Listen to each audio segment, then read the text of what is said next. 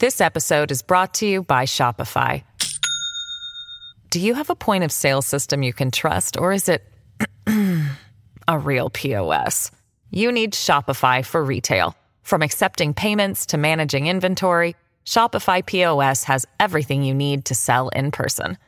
Go to shopify.com slash system, all lowercase, to take your retail business to the next level today. That's shopify.com slash system. At Evernorth Health Services, we believe costs shouldn't get in the way of life-changing care, and we're doing everything in our power to make it possible. Behavioral health solutions that also keep your projections at their best? It's possible. Pharmacy benefits that benefit your bottom line? It's possible. Complex specialty care that cares about your ROI? It's possible. Because we're already doing it. All while saving businesses billions. That's Wonder made possible. Learn more at evernorth.com/wonder.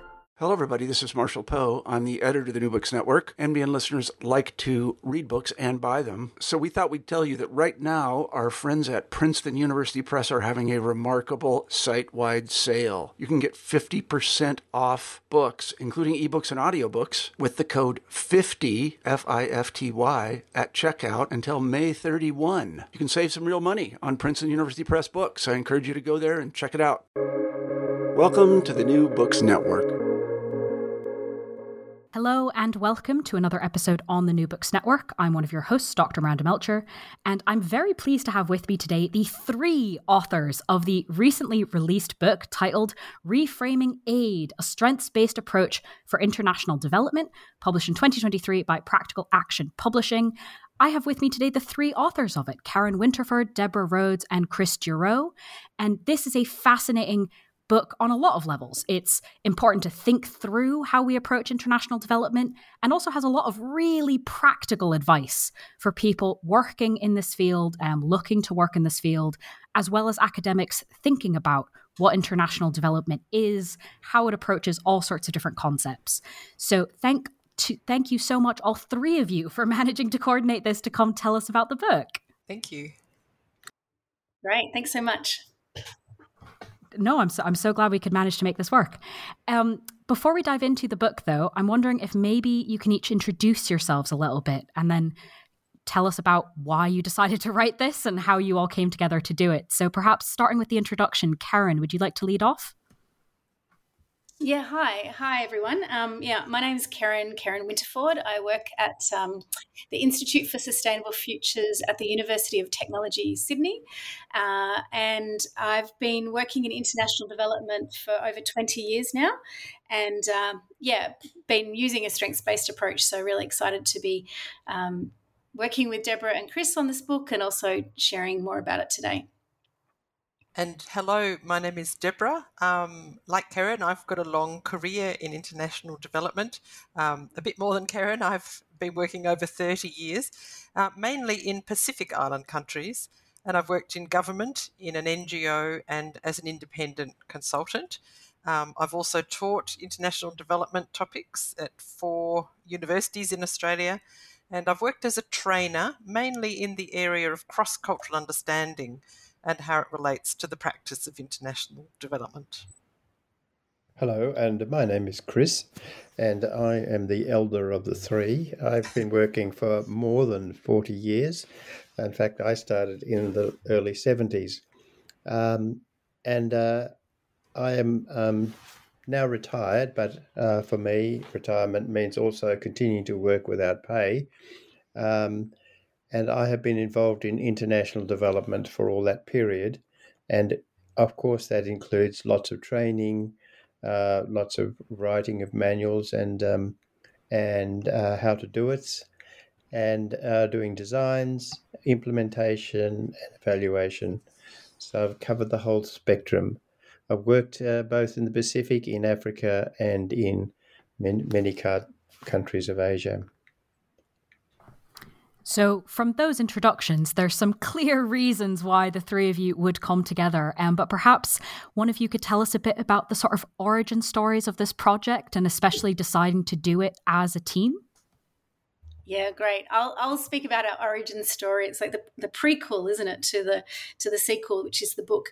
Um, so Deborah, Chris, and I worked together um, in in Melbourne, um, in Australia, um, in the early two thousands, and. Uh, how it came to be was that Deborah and I were working on a project in the Pacific. So it was a child um, abuse ne- neglect project. So it was funded by the Department of Foreign Affairs um, um, in Australia. And uh, we started using a strengths based approach in this project. So rather than sort of seeing this situation of, of neglect and abuse, we kind of realized that, that Pacific Island communities had bring, been bringing up their children thousands of years. And so there must be something working. And so we used a, a strengths based approach to um, support conversations in communities about about how families and and um, and communities bring up their children and love and care for their children, and so Deborah and I started using this approach, and we just realised it worked. It just it just made such a difference in her, how we were working in um, Fiji, in Vanuatu, and Samoa, and um, the office wasn't that big, but we didn't realize. But Chris um, Dureau, Chris was working um, on the other side of the building, and he was managing a project in Indonesia, and uh, he was also using a strengths based approach. So in my work, we were using um, appreciative inquiry, and Chris was really um, getting into assets based community development. And we'll, we'll, talk about these terms more as we go along. Um, and we came to realize that we were we were both um, experimenting with this new approach, and so we started to talk with each other and to share more experiences, etc. And so we all left um, that organisation. It was called International Development Support Services. It was the consulting arm of Oxfam um, at the time. And so we all left, and I, I went off and um, did a PhD and focused on strengths based approach, as Chris and Deborah both explained, they um, did private consultancy works, um, designed many huge, um, large scale, multi year projects in Asia and the Pacific, and also did lots of training, um, etc. And then, um, and we kept in touch sort of professionally and also um, personally. and then COVID happened, and we realised that we actually had time to to to work on this we'd been talking about it for a long time, recognizing that we um, we were using a strengths based approach. We knew it worked. We were using it. We were sort of flying under the radar, but we also knew that lots of other people in the sector were also using it. Um, and we realized that there wasn't, whilst everyone like people were talking about it, there wasn't uh, there wasn't anything written about it. So we really thought it's a great opportunity to to to write the theory, um, to explore some of the um, ways in which it works, um, and also to to um, to showcase some of the practice, not just from ourselves, but from lots of other people. So um, that's how it came to be. We had a lot of time in lockdown, and so we started Zoom meetings and we started uh, talking with each other and um, sharing our perspectives and, and lessons learned and, and, started writing the book. So that's how we're here today. Um, What's interesting as well in terms of um, writing it together, um, as you could hear from the introductions, we have such a, a complement.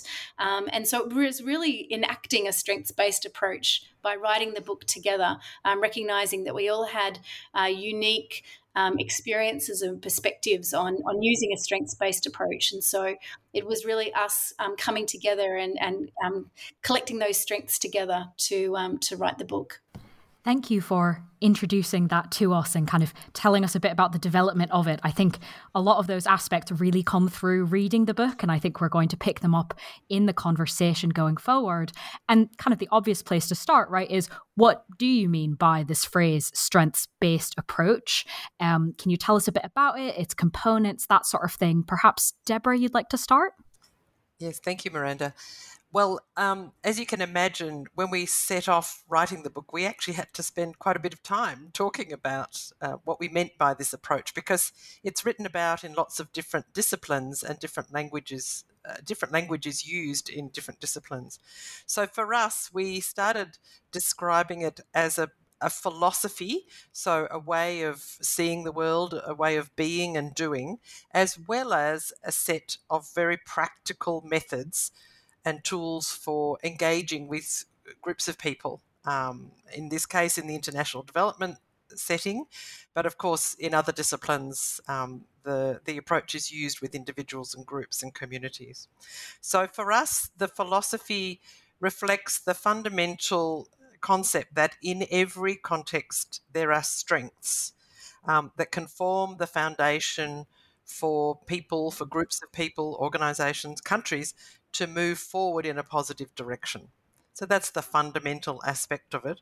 Um, and the, the approach recognizes and gives value to these existing strengths um, that are found in every context as a means to generate the kinds of motivation and respect based collaboration as well as um, positive sort of self regard, which are essential for people to be able to work towards a better future for themselves. So, really, the approach is a reaction against uh, problem based thinking or needs based or weakness based thinking that, that dominates in many of the disciplines um, that that are found in the international development space. Um, so we, we see it as the opposite of that. Um, and the the approach is made up of um, you can you can cut the, the cake in multiple ways. So one one easy way of cutting it is to think about the different methods that um, can be grouped together under the category of the strengths based approach. Um, and we've mentioned a couple of those in the introduction. So, appreciative inc- inquiry is a very common uh, strengths based method that's used quite widely in the planning of things. Um, can be used in organisations and in the design of new programs. There's assets based community development that uh, Chris has used quite widely at the community development level. Um, there are also other tools that are used, um, for example, in evaluation, such as positive deviance, um, and, and, quite a range of other tools. Another way to cut the, the cake of strengths based approach is to think about what are the elements that make up the use of a strengths based approach. And in the book, we've um, we've included several different ways of doing that. Um, and I think we'll touch on some of those different aspects. So, you know, some of the elements, of course, include the emphasis on optimistic uh, approaches. So it's, it's, it's basically saying that um, people who use these approaches start with an optimistic um, intention that, that they are deliberately seeking to to inquire about the positive. Um, and and they're focused on really demonstrating the value of what already exists or, or the, the assets or highlights of what's happened in any particular context um, as the way of interacting with other people um, and as a way of generating the kind of energy and motivation for, for change to take place. So we could go into the, the detail of some of those different components later, but but you can see that there's lots of different ways of, of cutting the cake there to describe what's within the the scope of a strengths based approach. Thank you for that. Um, Chris, is there anything you'd like to add? No, that's that's uh, very very comprehensive. Thank you, Deborah. Um, perhaps I could say that um, a simply a strengths based approach happens when the change process in any context begins with the discovery of previous successes and current capabilities and focuses on strengths rather than weaknesses. So that's basically summing up what Deborah said in a very, very comprehensive way. Fair enough. Uh, Deborah's definition was incredibly comprehensive. Keren, is there anything you'd like to add before we move on? No, that's fine. I think I will move on. Yeah, that's good. Fair enough. Um, wonderful. So, my next question is of course, now that we have an understanding of what a strengths based approach is, can you tell us a bit about how this works kind of practically within the context of international development? So, again, some of the terms that Keren's mentioned already appreciative inquiry, asset based community development, um, kind of what are these and how do they actually work? Um, perhaps, Chris, you'd like to start us off?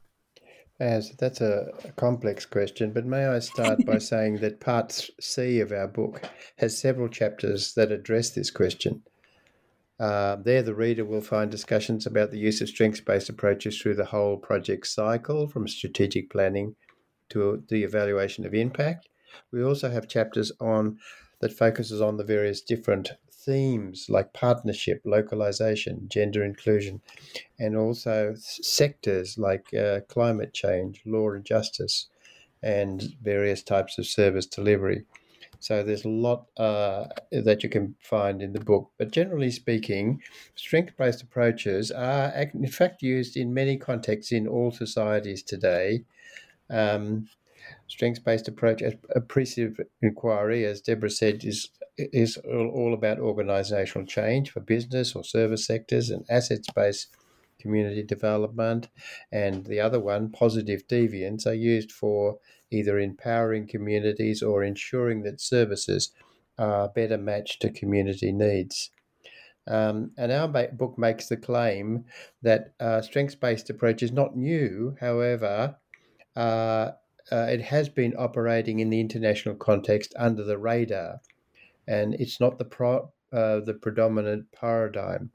Uh, the predominant paradigm is one of somebody gives and somebody takes, uh, whereas um, uh, so in that in that context um, uh, of somebody giving and somebody somebody taking, our strengths based approach is sometimes seen as bad aid. Nonetheless, um, it is used quite extensively. Um, as the interviews, as the case studies, and um, the examples uh, have proved in the book, uh, the ones we've written about.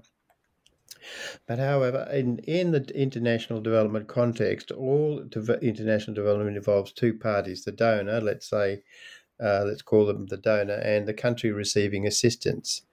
Uh, with a strengths based approach, the focus, wherever it is, whether it's, it's the earliest stages of strategic planning or policy making through to the evaluation stage, um, the strengths based approach uh, asks the question um, uh, how can the receiving country contribute to their own development aspirations and, um, and goals by drawing on what they already have, their traditional knowledge and wisdom. So, if you have a framework that call that uh, that's around, if you have a mentality around a strengths-based approach, um, then uh, it, it, can be applied in any one of those contexts uh, throughout um, any aspect of international relations, and particularly international relations that deal with development. And the role of the donor is not to fulfill others' needs, but to supplement the efforts of local agencies and to learn from the interaction uh, that happens when uh, two countries or two cultures engage with each other. Um, I won't give you examples, uh, we can do that later, but um, there are many, um, many, uh, the, the, it, the case is made very much in the book that um, people uh, in the end um, say they can do it themselves. And I have heard communities say, say themselves, uh, at last, uh, we do not have to turn to either Australia or Europe for support because we have learnt that we can do it ourselves. And as Lao Tzu says, and we quote Lao Tzu in, in one part of the book many centuries ago, he said, When the task is done, the people remark, We have done it ourselves. So for me, that um, really is is what we're all on about, um, what we're hoping to get, isn't it? Thank you for that. Um, exactly, Keren or Deborah, Chris. is there anything you'd like to add? I think that yeah, I think Chris and, Bo- and Deborah have both sort of talked about it, and it, it's that the positionality of of the the worker in international development. And um, Deborah says often, and I think it's a great way to describe it, is that it actually lightens the load for people working in international development. Um, sometimes people get into international development because, you know, um, we want to we want to save the world, you know, and we recognize that there's there's injustice in the world, and and you know, it's not fair that.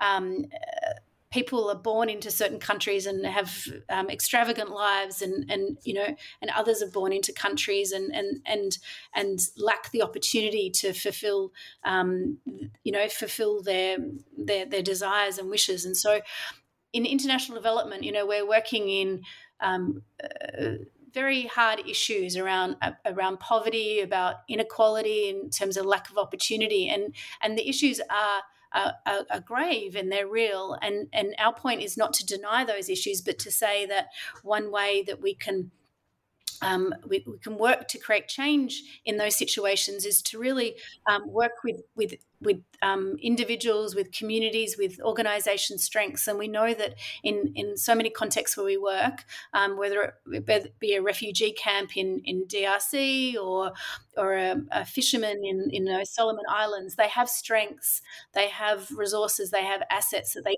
can use. Um, and, and working with others, um, you know, as an international development sector, as allies and supporters of those, change change can happen. So it really is about um, enabling us to all bring our own strengths and assets, you know, whatever those unique qualities are, um, to the change agenda.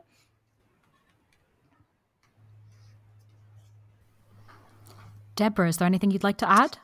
I, th- I, think the one thing that I would add, we're going to expand on a little bit later on, I know, but I, um, we know that the international development sector operates fundamentally uh, with partnerships between the donor and the recipient, for, for want of better language. Um, so it's between two groups of people, two countries, or, or two entities, and the and often those the relationship between those two parties can be very unbalanced in terms of the power. Um, and I think the way the strengths based work, strengths based approach works in the international development sector for me is that it helps to um, more it, it helps to equalize that the, the relationship the partnership between those two organizations a bit more by giving value to what is valued in the context where the change is expected to happen um, and it takes um, it, it, takes the power away um, entirely from the donor who's determining what change is going to happen in that context. And for me, the particular aspect um, that appeals is the fact that it is um, much more respectful in a cross cultural way. So, all, all, of those relationships between um, the, the country giving funding and the country receiving funding are, are by definition cross cultural. And a strengths based approach is a much more respectful way to engage between two different cultures because it's it's giving recognition to the to the cultural um, values in, in the context where the change is expected to happen. So that's a key aspect of it for me in the international development context. Mm, yes, very much so. Thank you for adding that in. Um, I want to sort of continue thinking about how this sort of works in practice. And I'd love to ask you to talk about the framework presented in the book um, and the idea of helping us understand how change happens within this strength based approach. Keren, if you'd like to start us off. We talk about this in chapter four of the book about um, how change happens through a strengths based approach. And I think it's really important for us to recognize the, the difference you know, from a, the problem solving needs based approach. So we're really um, uh, in line, in, in lockstep with. Um, uh, these other methods and practices that we've talked about um, so far around appreciative inquiry or assets based community development or positive difference, positive deviance that really um, uh, critique uh, that problem solving needs based approach and framing um, change in a, in a different way. So in chapter four, we, we introduce a, a framework which builds from uh, some of the work I did in my PhD studies and has been um, informed and, and developed further in conversations with uh, Deborah and Chris. And it's got four interrelated elements. Um, and at the at the foundation is is sort of the values and the beliefs. So you have to recognize the inherent strengths and um, capabilities of individuals, of organizations, of groups, and to really um, value and to assume that there is something working. Um, well, in any context, there are strengths or assets in any context, and they're the, they're the foundation um, for creating change. The second element is this purposeful inquiry of strengths. So, within a strengths based approach, the, the intention is to is to reveal what is working well, what are the strengths, what are the assets, what can we build on um, to to create change. And so uh, there's a set of um, uh, mapping exercises, for example, or um, appreciative uh, questions to really um, um, inform um, understanding of those strengths. And what enabled those strengths, what what is working well in this context, and what enables that situation of working well. So there's this purposeful inquiry uh, to look at strengths, and that's very different to a SWOT analysis, for example. You know, strengths, weakness, opportunity, strengths. Uh, in this instance, it's very much that purposeful inquiry. I'm just focusing on the strengths.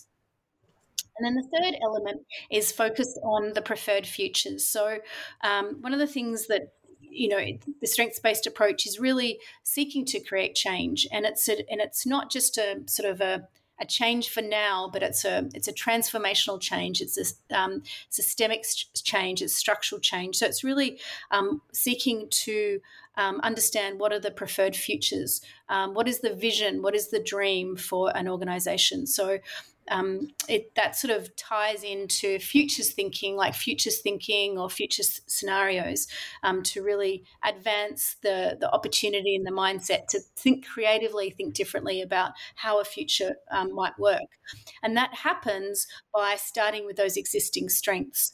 Um, also, connecting different strengths. So, there might be resources within a certain context that can be um, um, curated and, and um, work together, but also um, looking to um, complement those existing strengths and what's working well um, with outside resources as well. So that's where the international development kind of connection comes in that, that Chris and Deborah have both been walking, um, talking about.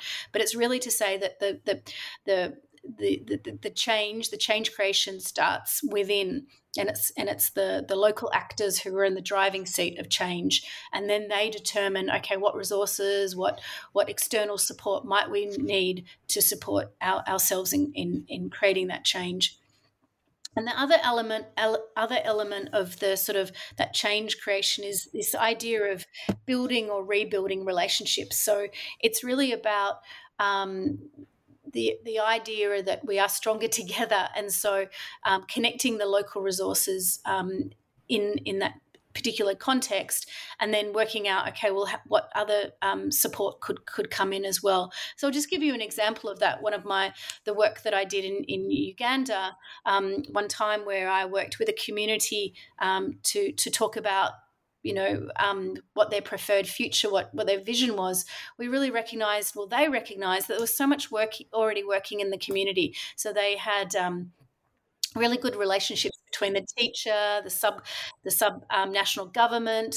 They had women's groups, they had farmers groups, they had all of these different um, stakeholders working in that community, and they were sort of working in isolation. They weren't weren't working together. And so one of the, the, the ways in which that when they they work towards thinking about okay, what how do we want this community to be in in twenty years time, they they realised that they could they could combine their resources and combine their their existing um, strengths and and combine those together to support change.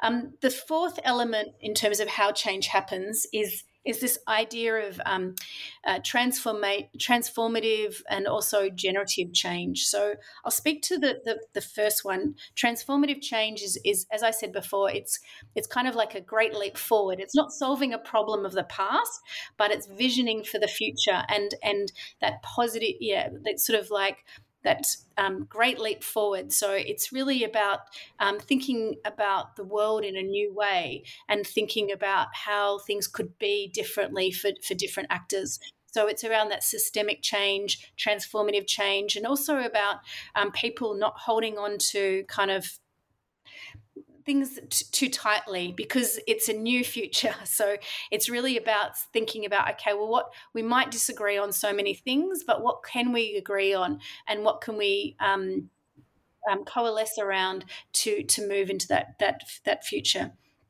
And the idea of generative, and, and Chris talks about this as well in terms of regenerative change, is that um, it's in, in, in, in international development, we often have a project which is three or five years. And so you say, okay, this is the change I want. In five years' time, these are the outcomes or these are the objectives that should be achieved. When we, when we think about um, change in a strengths based approach, it's, it's much bigger than that. It's bigger than a three five year project. It's about um, the, the, types of change which create new change. So this idea of regenerative change um, is is really powerful. So um, an, another example of my work that I did um, in in Uganda with some communities was that we we created. Um, you know, World Vision at the time created like women's groups, and so the women's groups were doing certain activities um, in their home, and um, and they were coming together to do um, this um, basket weaving they decided to do that, but then they dropped that idea, and then they went on to do other things, and then they got into um, into the the poultry business, and so that was the idea of this regenerative change. It wasn't like the one thing that they were doing was going to continue forever, but they they built on those strengths and that experience of that first round of, of, of change activity to take themselves into new and unknown territories. So that idea of like of generative and regenerative change is, is really important because it's not about a project and it's not about a project and projectization of change within short time frames, but this idea of creating foundations um, for future and unknown changes. I'll Deborah, stop there. is there anything you'd like to add? Um, I think Keren's answered it mostly. I think um, one of the aspects it's it's sort of like a, a sub subset of what Keren mentioned is the um, the use of particular language, um, which is an important aspect of change. So for me, when when I'm asking somebody, you know, what's your problem, what's your weakness, what's your need, um, that language is very uh, negative. It's very disabling and uh, disorienting, um, disenfranchising. Whereas uh, one of the things that I've noticed is when I use language associated with the strengths based approach, it contributes to change simply by um, enabling people to feel positive about themselves because you're asking, well, what what's good? You know, what have you done well before, or what's been a great uh, success in the past, or what's been a highlight of the current way of, of being. So I think for me, um, consistent with what Keren's mentioned, change happens simply by using positive kind of language as well. So that's another aspect of it. Hmm, an important aspect. Chris, yeah. is there anything you'd like to add? Uh, well, uh, the, um, it's all written in the book. Um, please read the book and um, you'll find it. But one aspect uh, uh that Keren mentioned that I'd like to highlight was uh, lasting change starts from within. And um, in that regard, um, strengths based approach really, the starting point is within the context, within the person, within the individual.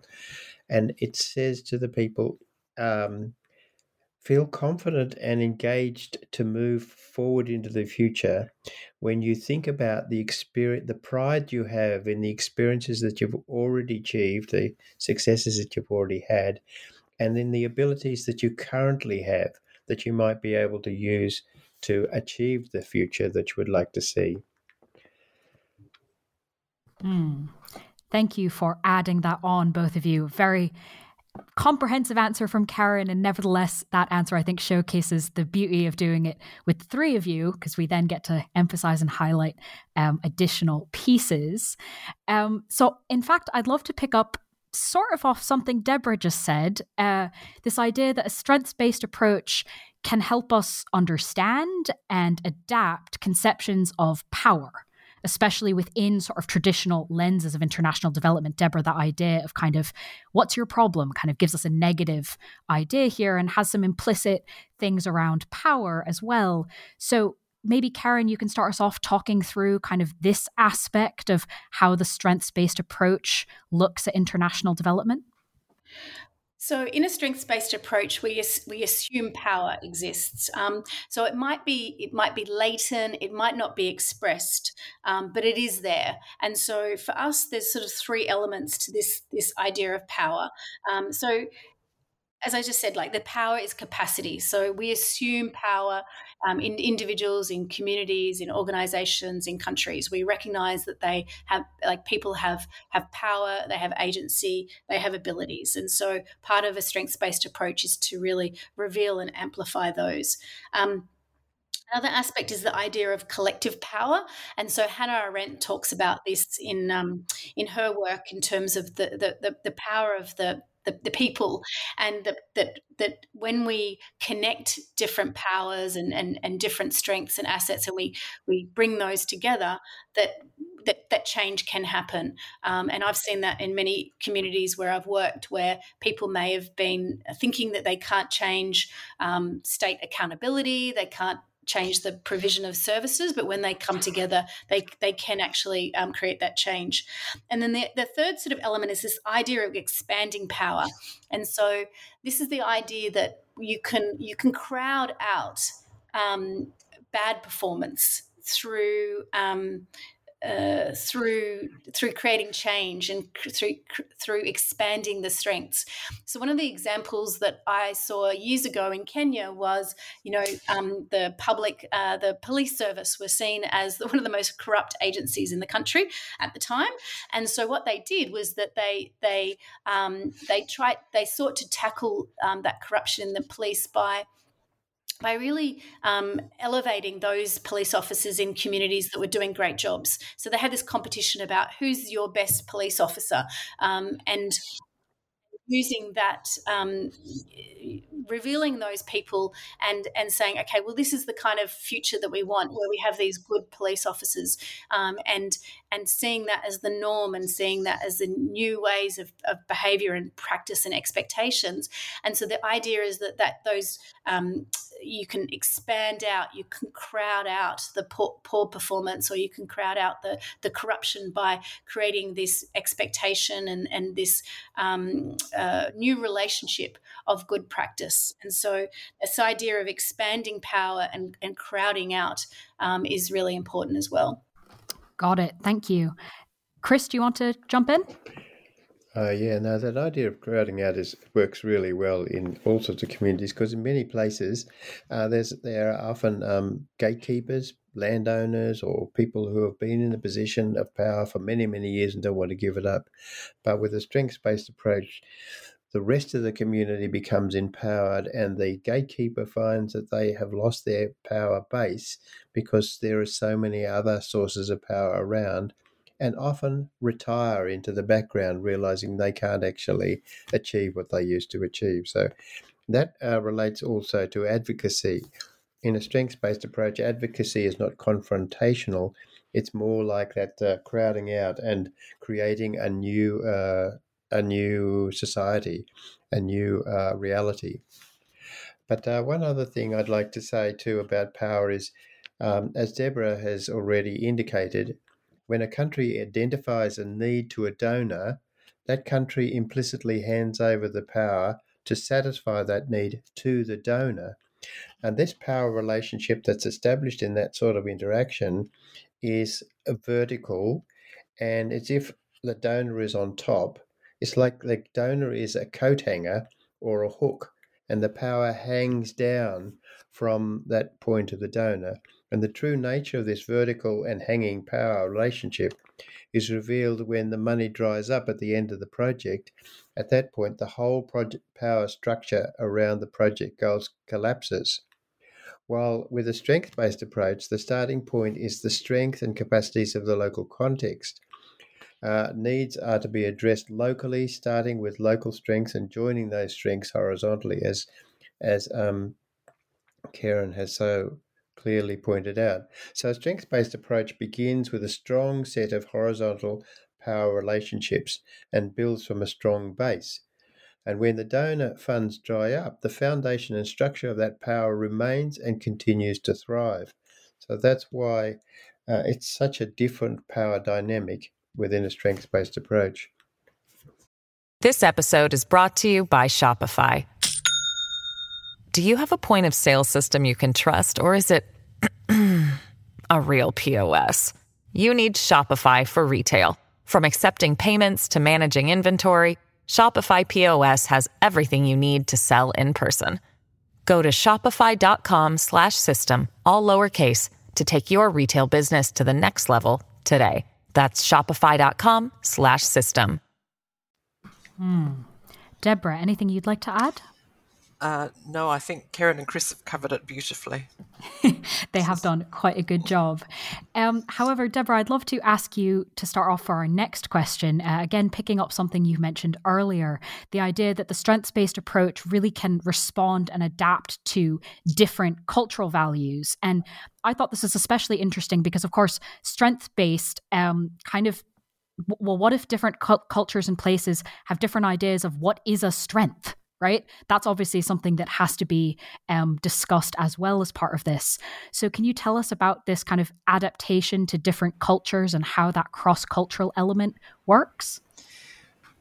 Yes, I certainly can. So, there's two aspects of that. I might start with the one that you picked up on first, which is this concept that um, the approach is about adapting to different cultures. But actually, as Chris mentioned, a strengths based approach approach starts in the context where the change is going to happen. So there's no adapting that's necessary because the people in that context have the values that underpin their own culture and they themselves determine what is valued, what is important in their own culture. And it's the outsiders, the the development workers, for example, who who might be coming in um, they're the ones who need to be doing the adapting, not not the method, because the method actually um, starts with the people who are in the context. Um, but but I just wanted to to introduce that more by talking about how when I started teaching cross cultural understanding for international development workers, um, I, at first, it, uh, my main focus was on trying to explain the cultural values um, that differ between cultures. Um, and so I, I became uh, uh, more confident in explaining that, you know, talking about how uh, power is understood differently in different cultures and how decisions are made differently for, you know, for example, between uh, more individualist cultures like Australia and more collectivist cultures like most of Asia, Pacific, and Africa.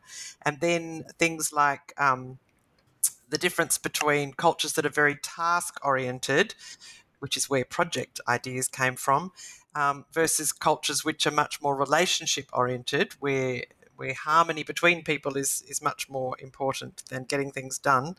Um, and then another aspect, um, which is commonly found in the cross cultural space, is how the concept of change is understood differently in different cultures.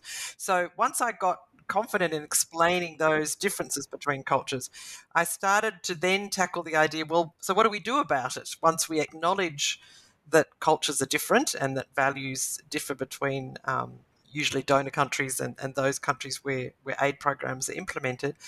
Um, and increasingly, I found myself answering with a strengths based approach is the way to actually implement this understanding because fundamentally, a strengths based approach gives value to what is valued in the culture where you're operating.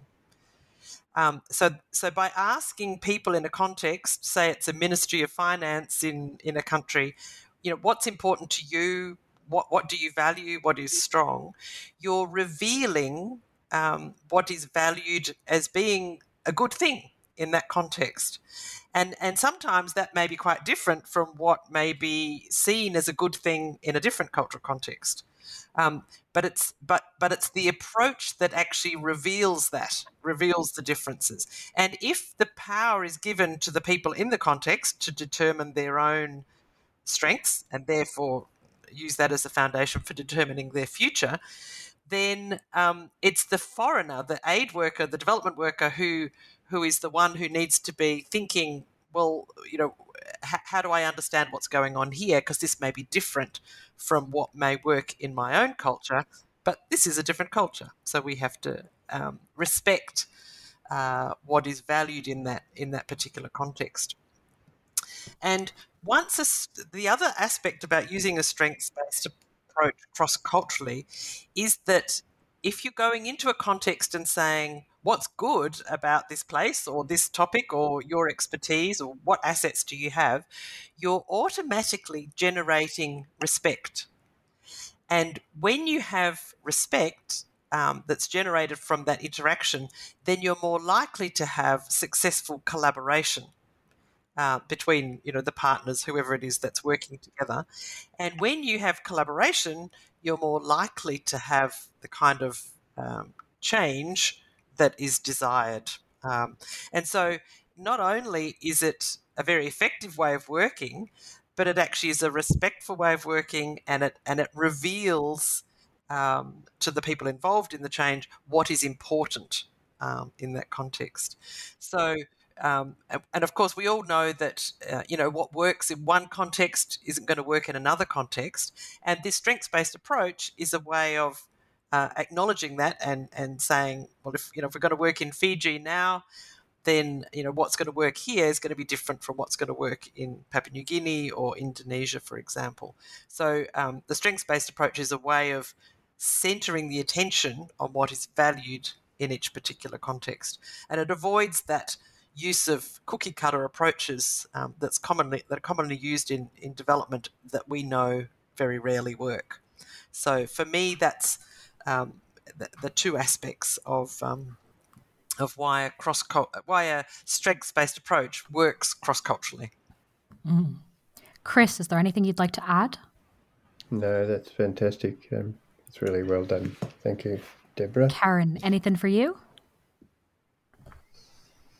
I think there's just two words that I'd, I'd add to that um, humility and listening. And so I think it really does um, uh, emphasize for development workers um, the value of listening and really um, listening and valuing what's um, important in that local context, whether it's what's working well or the, the preferred change, and also having humility that, as Deborah said, you know, you you you don't know what's going on in this local context, so you really have to be curious and ask questions and and be humble and know that you are um, the outsider in that local context. Mm very important to emphasize. Thank you, Deborah, for that wonderfully comprehensive answer, and Keren for adding that piece. Um, I'd love to discuss something that I think has been mentioned a little bit so far, but is such an important part of the book the practical kind of mechanics, I suppose, of this, the how strength based approach can be applied to things like program project funding cycles, the kind of paperwork side of this, perhaps is a slightly unfair way to put it. Um, but that side of things, how what that looks like in this context. Chris, maybe you could start us off. Okay, thank you very much, Miranda. Um, yeah, as mentioned previously, uh, uh, this is covered comprehensively in chapters 9 and 10 of our book. Um, and um, basically, um, what we say in that uh, that uh, it can be used in any context where donors are traditionally involved because fundamentally it's a mindset.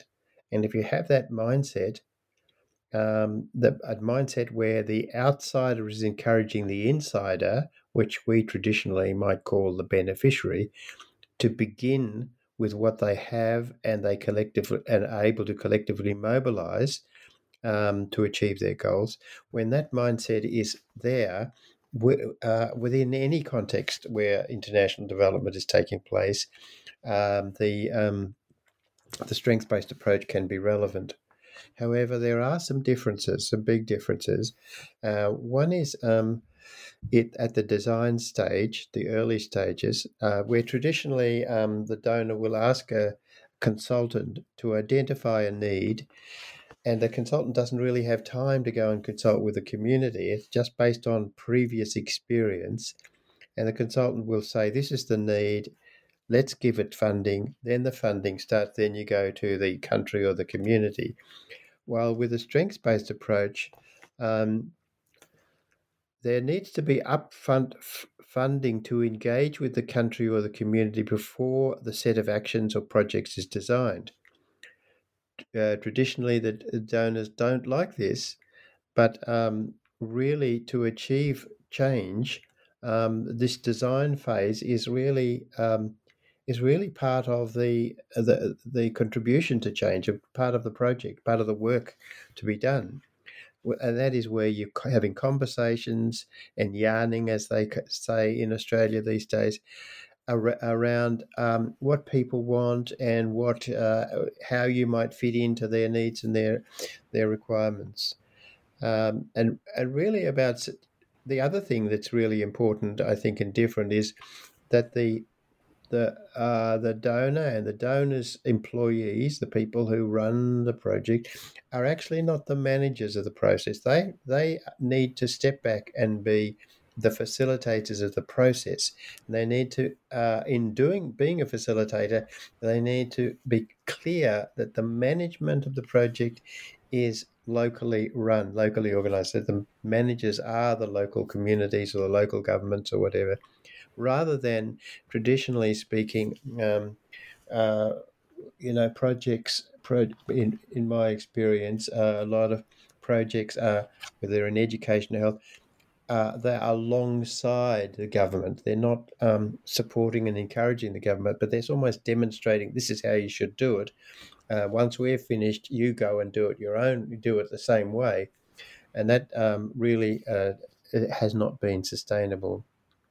Uh, there also in our book there are 21 uh, full case studies and many examples of how strengths-based approaches have effectively been, been effectively being used in international development.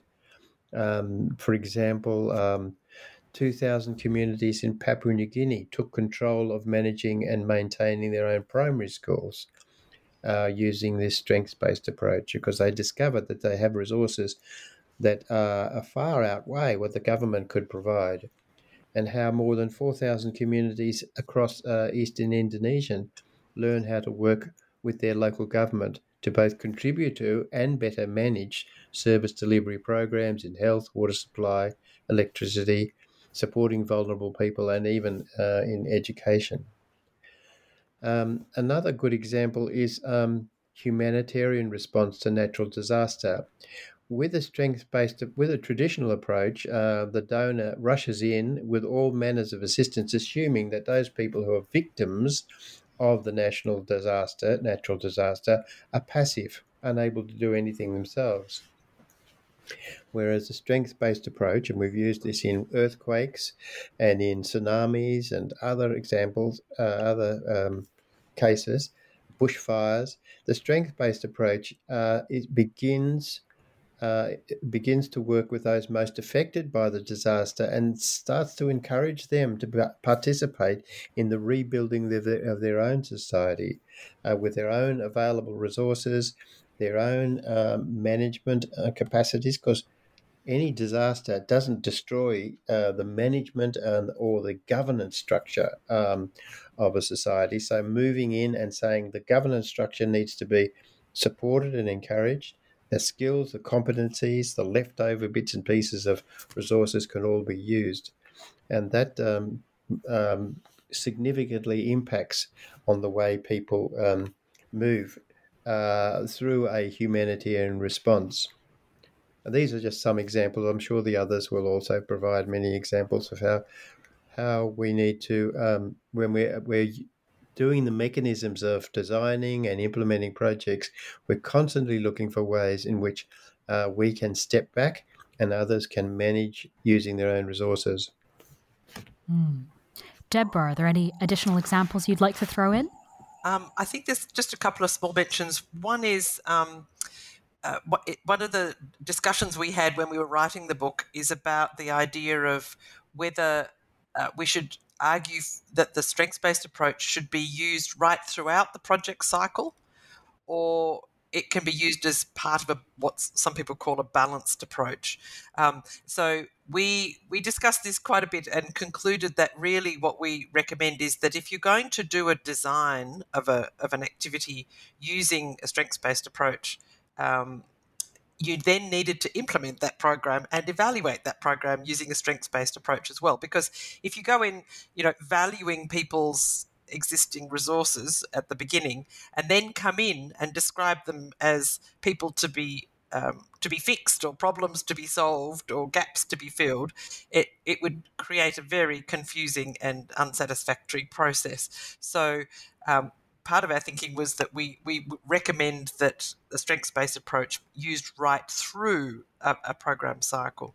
Um, the other the other thing I wanted to mention was that um, uh, when you're actually thinking about how a community exists, it doesn't exist in a project format. It doesn't exist in a in a sector. An organisation doesn't just operate in a sector. It has multiple aspects to it. So um, when you think of a strengths based approach, starting with um, the people who are in that context, you get a very different result from if you're starting from the analysis of a, of a sector, for example. Like if you're working in a health program, um, if you go in with you know a sense of what a health a health system should look like, eh, uh, you're going to get a very different um, engagement with the people in that health sector from if you're asking the people in that sector to describe their own context. So there's just a couple of other aspects of um, how this applies right across the program cycle or not. Mm. Keren, is there anything you'd like to add? Uh, no, I think that they've done a great job on answering that question. they have done. Um, Keren, I'd love to turn to you first for kind of the next piece. Obviously, we've talked about project planning um, and implementation, but there's also, of course, the sort of other end of it the monitoring, the evaluation, uh, the research on it. How can we think about a strengths based approach for that aspect of development work? Great, thanks so much. Um, so we've we've in the book in um, chapter ten we we um, labelled the the chapter rethinking monitoring and evaluation and research, and so we really wanted to get people to to think about this um, aspect of international development in a in a different way. Um, and in the book, we we firstly define what monitoring is, what evaluation is, and what is research. And one of the things that we came to to realize as we wrote this book is this this sort of perspective perspective around prediction and control. So it was just as Deborah was describing, you know, we have this project, it's three to five years, and we predict what is going to happen in this project. We predict the outcomes as part of the design, and we implement through this control mechanism of, of project management. And we, we, we sort of see that as not being relevant anymore. I don't think it was ever relevant, but it's particularly not relevant now because there's a recognition that international development is not a simple exercise.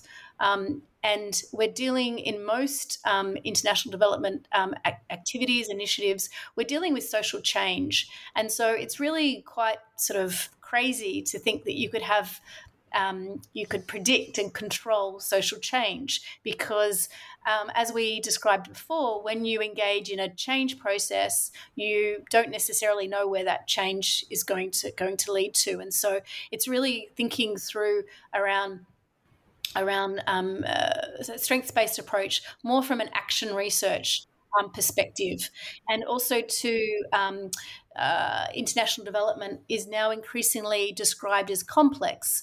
And so um, now people are talking about this sort of continuum of, of, of initiatives from simple, complicated, and, and, complex. And we define those in the book. And we really recognize that that um, international development is a, is a complex agenda, and it's and it's a um, it's a, an agenda where where you engage in one um, change process as in part of the system, and then that can lead to other changes that in other parts of the system that you're not necessarily aware about. And so we really question and we want people to rethink this prediction and control perspective um, from international um, development.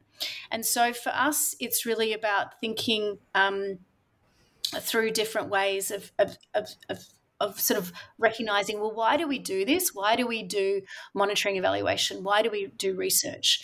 Um, and we we recognize that ultimately the, the learning should be for the local actors those um, those um, individuals organizations communities etc who are at the center of the change agenda. So if we think about why we're doing this these initi- these M&E, monitoring and evaluation, we can think, well, what, for whose purpose is it? Um, and so that really changes the way that we do this work. Um, also, too, um, with a strengths based approach, we really question, well, whose knowledge counts? So, in international development now, we have international um, consultants who come in and do evaluations or do designs and they're sort of seen as the objective external expert. But when we when we use this as a strengths based approach perspective, we recognise that the um, the values and the perspectives in that local context are really important. So it changes that way uh, of, of way in which we we, we frame the work. Um, and also to another really important part of, of thinking about M&E from a from a strengths-based perspective is that when and when we ask a question, we're engaging in a change process. And so if you ask a question like, you know, what's not working here? What's the problem? You're actually engaging in a, in a change process of that person, um, you know, sort of being angry, blaming, being defensive.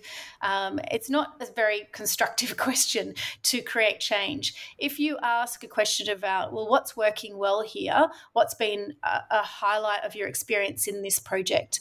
Um, what would you like more in the future? What's your aspirations for the future?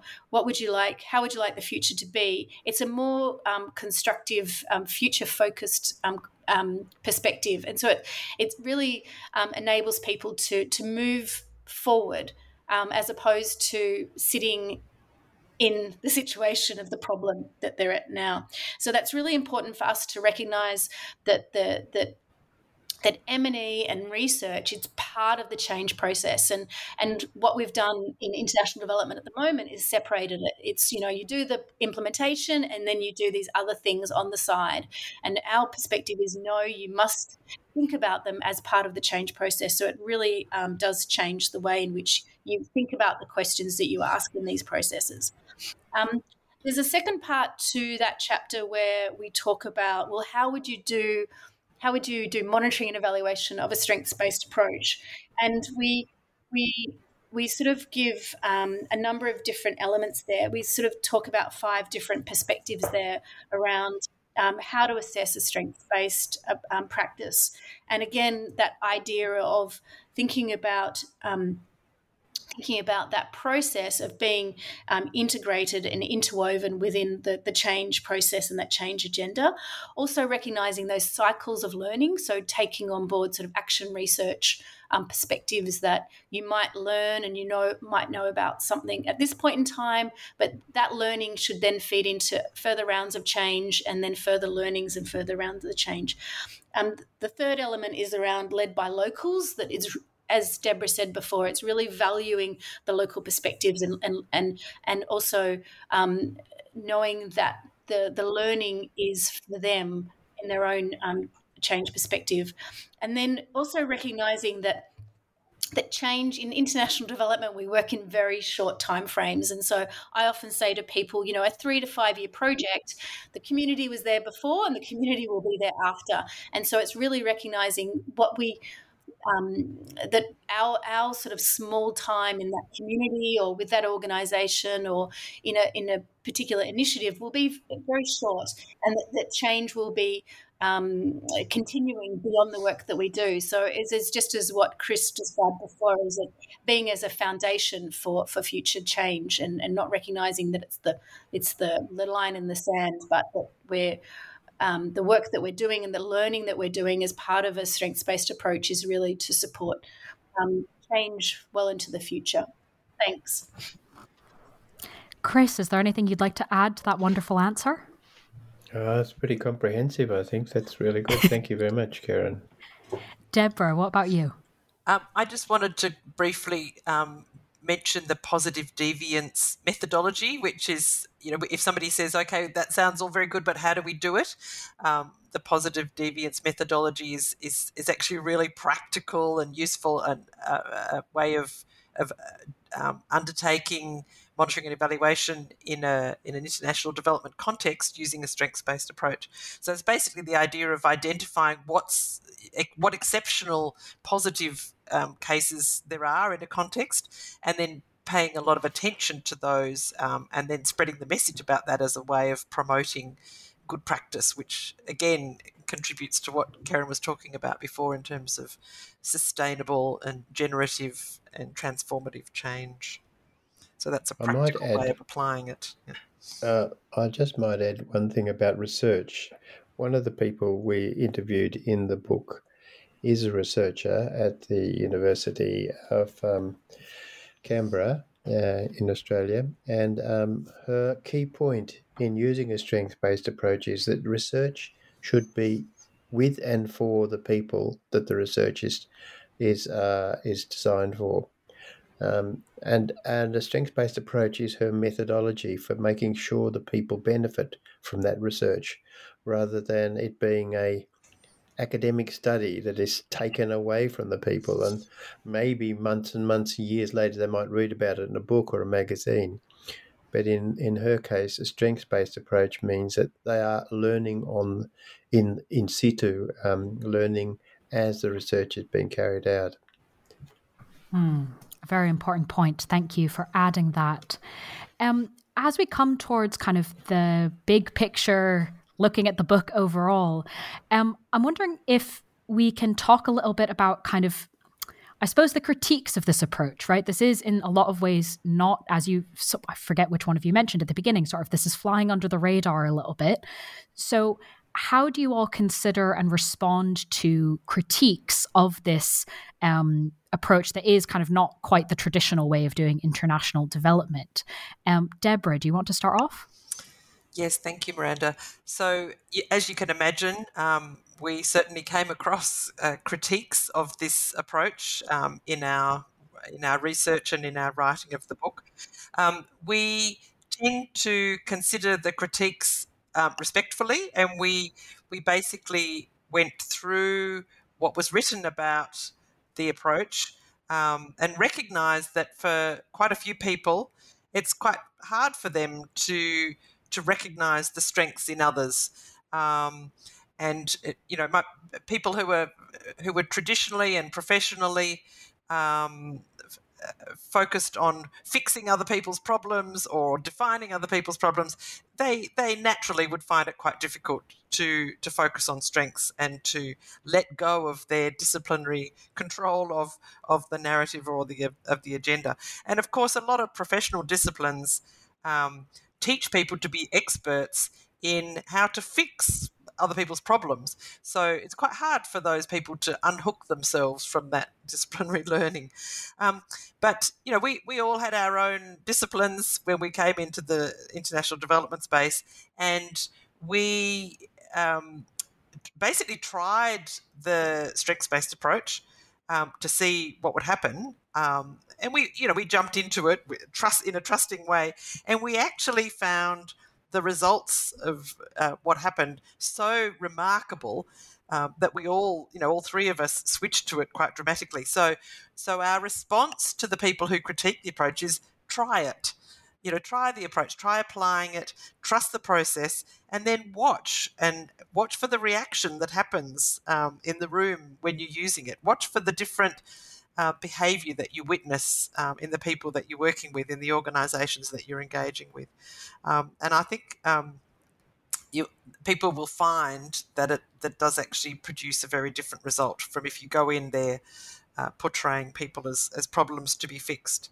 Um, and of course, in the current climate of decolonization, um, localization in the international development space, it actually is the right approach to be using um, so, for the people who want to keep still using a problem based approach, they're going to quickly find themselves unpopular and unwelcome um, in the countries where, where they want to be uh, implementing programs. So, I think there's a couple of responses there um, to help address the critics. Thank you for that fabulous answer, Deborah. Chris, is there anything you'd like to add? Yes, I, would just like to underline what uh, Deborah said about trying it. Um, I give an example of uh, a time when we were introducing this approach in Malawi, um, in uh, central Malawi, and uh, the agency had brought along um, their new monitoring and evaluation advisor, who was full of knowledge and expertise. And at the same time, uh, as is usual the case, we, we had members of the community and field officers present in the room during the course of the presentation and, and the explanation, um, the uh, recently appointed monitoring and advisor, uh, monitoring and uh, evaluation advisor kept protesting, kept saying, "This is just not going to work. This is not right. This is not right." At the end of the course, um, the and after the trials in the communities, the community development worker and the community members were so excited and they said this really is going to work this is the first time we heard something that's really going to have an impact And as it went on, the project continued. That monitoring and evaluation advisor at the end of the project went off and did a PhD on the strengths based approach. He had been totally uh, won over by it just by doing it. Wow, what a recommendation. So, very much going back to Deborah's idea of just try it and see what happens. Um, thank you both for sharing that with us. Staying on this idea of the big picture, kind of bringing it all to a close a little bit, if you had to pick one thing that you would recommend or hope those working in international development took from this book or do after reading this book, what might it be? Starting with Keren? Great. I think um, for me, I think that the one thing would be to be intentional and conscious about the language you use. So, really, um, as we say in the book, every time you ask a question, you engage in a change process. And so, I think language really matters, and it really matters, particularly in international development, as Deborah was saying, with the um, the context of power and position and, and positionality. So I, I think, yeah, language really matters um, for individuals, for organizations, and um, and to and to think about how the language you use um, informs the relationships you have in international development. Thanks. Who would like to go next? Maybe Deborah? Thank you, Miranda. Um, yes, I think the thing that I would hope people would take away from reading the book is the need for them to find a good balance between being humble about their role in contributing to a better world um, while becoming expert in the process of supporting others to determine and, and, and to achieve their own change priorities. Um, because I think for me, uh, you know, I spent nearly 40 years um, trying to realizing that this getting that balance right is really really critical. And and for me the strengths based approach which I've used for half of my career now is is the means to to bring about that kind of healthy balance between humility and um, expertise as a facilitator. Hmm. Chris? Uh, yes i mean people who read this whether teachers or donors or designers we hope uh, might realize that a changed mindset towards recognizing and respecting the capacity of developing countries and communities to manage and resource their own development goals would be what we'd hope to achieve. Uh, and our role is to encourage them um, through writing this book to do so and learn with them the best way to do this. So the final point would be to say that uh, we also just sort of uh, emphasize this throughout the um, the discussions about writing this book that uh, today learning is for everybody. Uh, we are learning to be living together in a global world, and we, the developing nations, need to learn just as much and to learn exactly from those people who are engaged in in the what we so call developing communities. Mm. Thank you each for answering what you hope other people will do after reading the book. And that leads me to my final question of what are you each going to do now that the book is out there and people can read it? Sort of what's next, whether or not that's a book, whether or not that's on this exact topic. Um, Chris, can I go to you first? Well, I think this book for me is a really exciting moment. Uh, it turns from the doer to the, I suppose, the apostle of the approach, really. There are many opportunities that I might look towards now. We're thinking of further podcasts, we're thinking of other opportunities to be able to to portray this message to a wider audience and to encourage and support them to be thinking more deeply about this approach. Um, the uh, the Australian government has just released its um, international development policy strategy framework for the next future. And in that, there are clear signs that they're moving towards the appreciation of their partners, the partners' um, strengths, and respecting those partners. And so I'm looking forward to um, encouraging and supporting um, people to just the book is done, but the work to be able to promote and encourage people to think about it is yet to be done. Deborah, perhaps you can share yours next. Um, yes, well, I, I will continue to um, focus my attention on supporting um, mainly Australian organisations to engage in more culturally respectful uh, partnerships in their international development practice. But um, I'm now going to be much more confident in uh, incorporating the strengths based approach into that work. And interestingly, the day after we launched the book in Melbourne, just a few days ago, um, I had two requests from programs in Timor Leste and Papua New Guinea to talk about the strengths based approach um, for programs that could be quite far reaching, you know, large programs that multi sectoral, multi partnership kind of programs. So I think um, that it's quite exciting. Like Chris mentioned, that the potential for for these ideas to to be spread quite far and wide and, and to have a, a far reaching uh, contribution to, to the sector. So I'm quite excited about that. That is exciting. Thank you for sharing. Um, last but very much not least, Keren. Uh, great. Well, I think in the book we we we we have the aspiration and the the call to action for a paradigm shift. So for us, it's really about um, thinking about the international development in a different way, and as Deborah and Chris described, doing it differently. Um, we have had um, interest in um, course development um, uh, related to this this book, and so we're really excited about doing that. And all three of us have had experience in in training um, on a strength based approach. So we're, we're really excited about that. And for me, um, in my work at the Institute for Sustainable Futures, um, here in Sydney, it's about putting this into practice in our in our research partnerships as well. So we do a lot of work with local researchers, local academics, local consultants, and also um, civil society organisations. And so, um, working in a way that really um, uh, motivates and um, strengthens people's um, capacity in whatever aspect that they do in international development um, is part of my goal as well, and to really um, strengthen everyone's um, skills and competencies, and to achieve what the, the change that they want to achieve um, within the within the sector. So yeah, very excited. Thank you. I love how this is sort of, in one sense, is a huge step, but also kind of in some ways a first step, that there's so much more to come from this.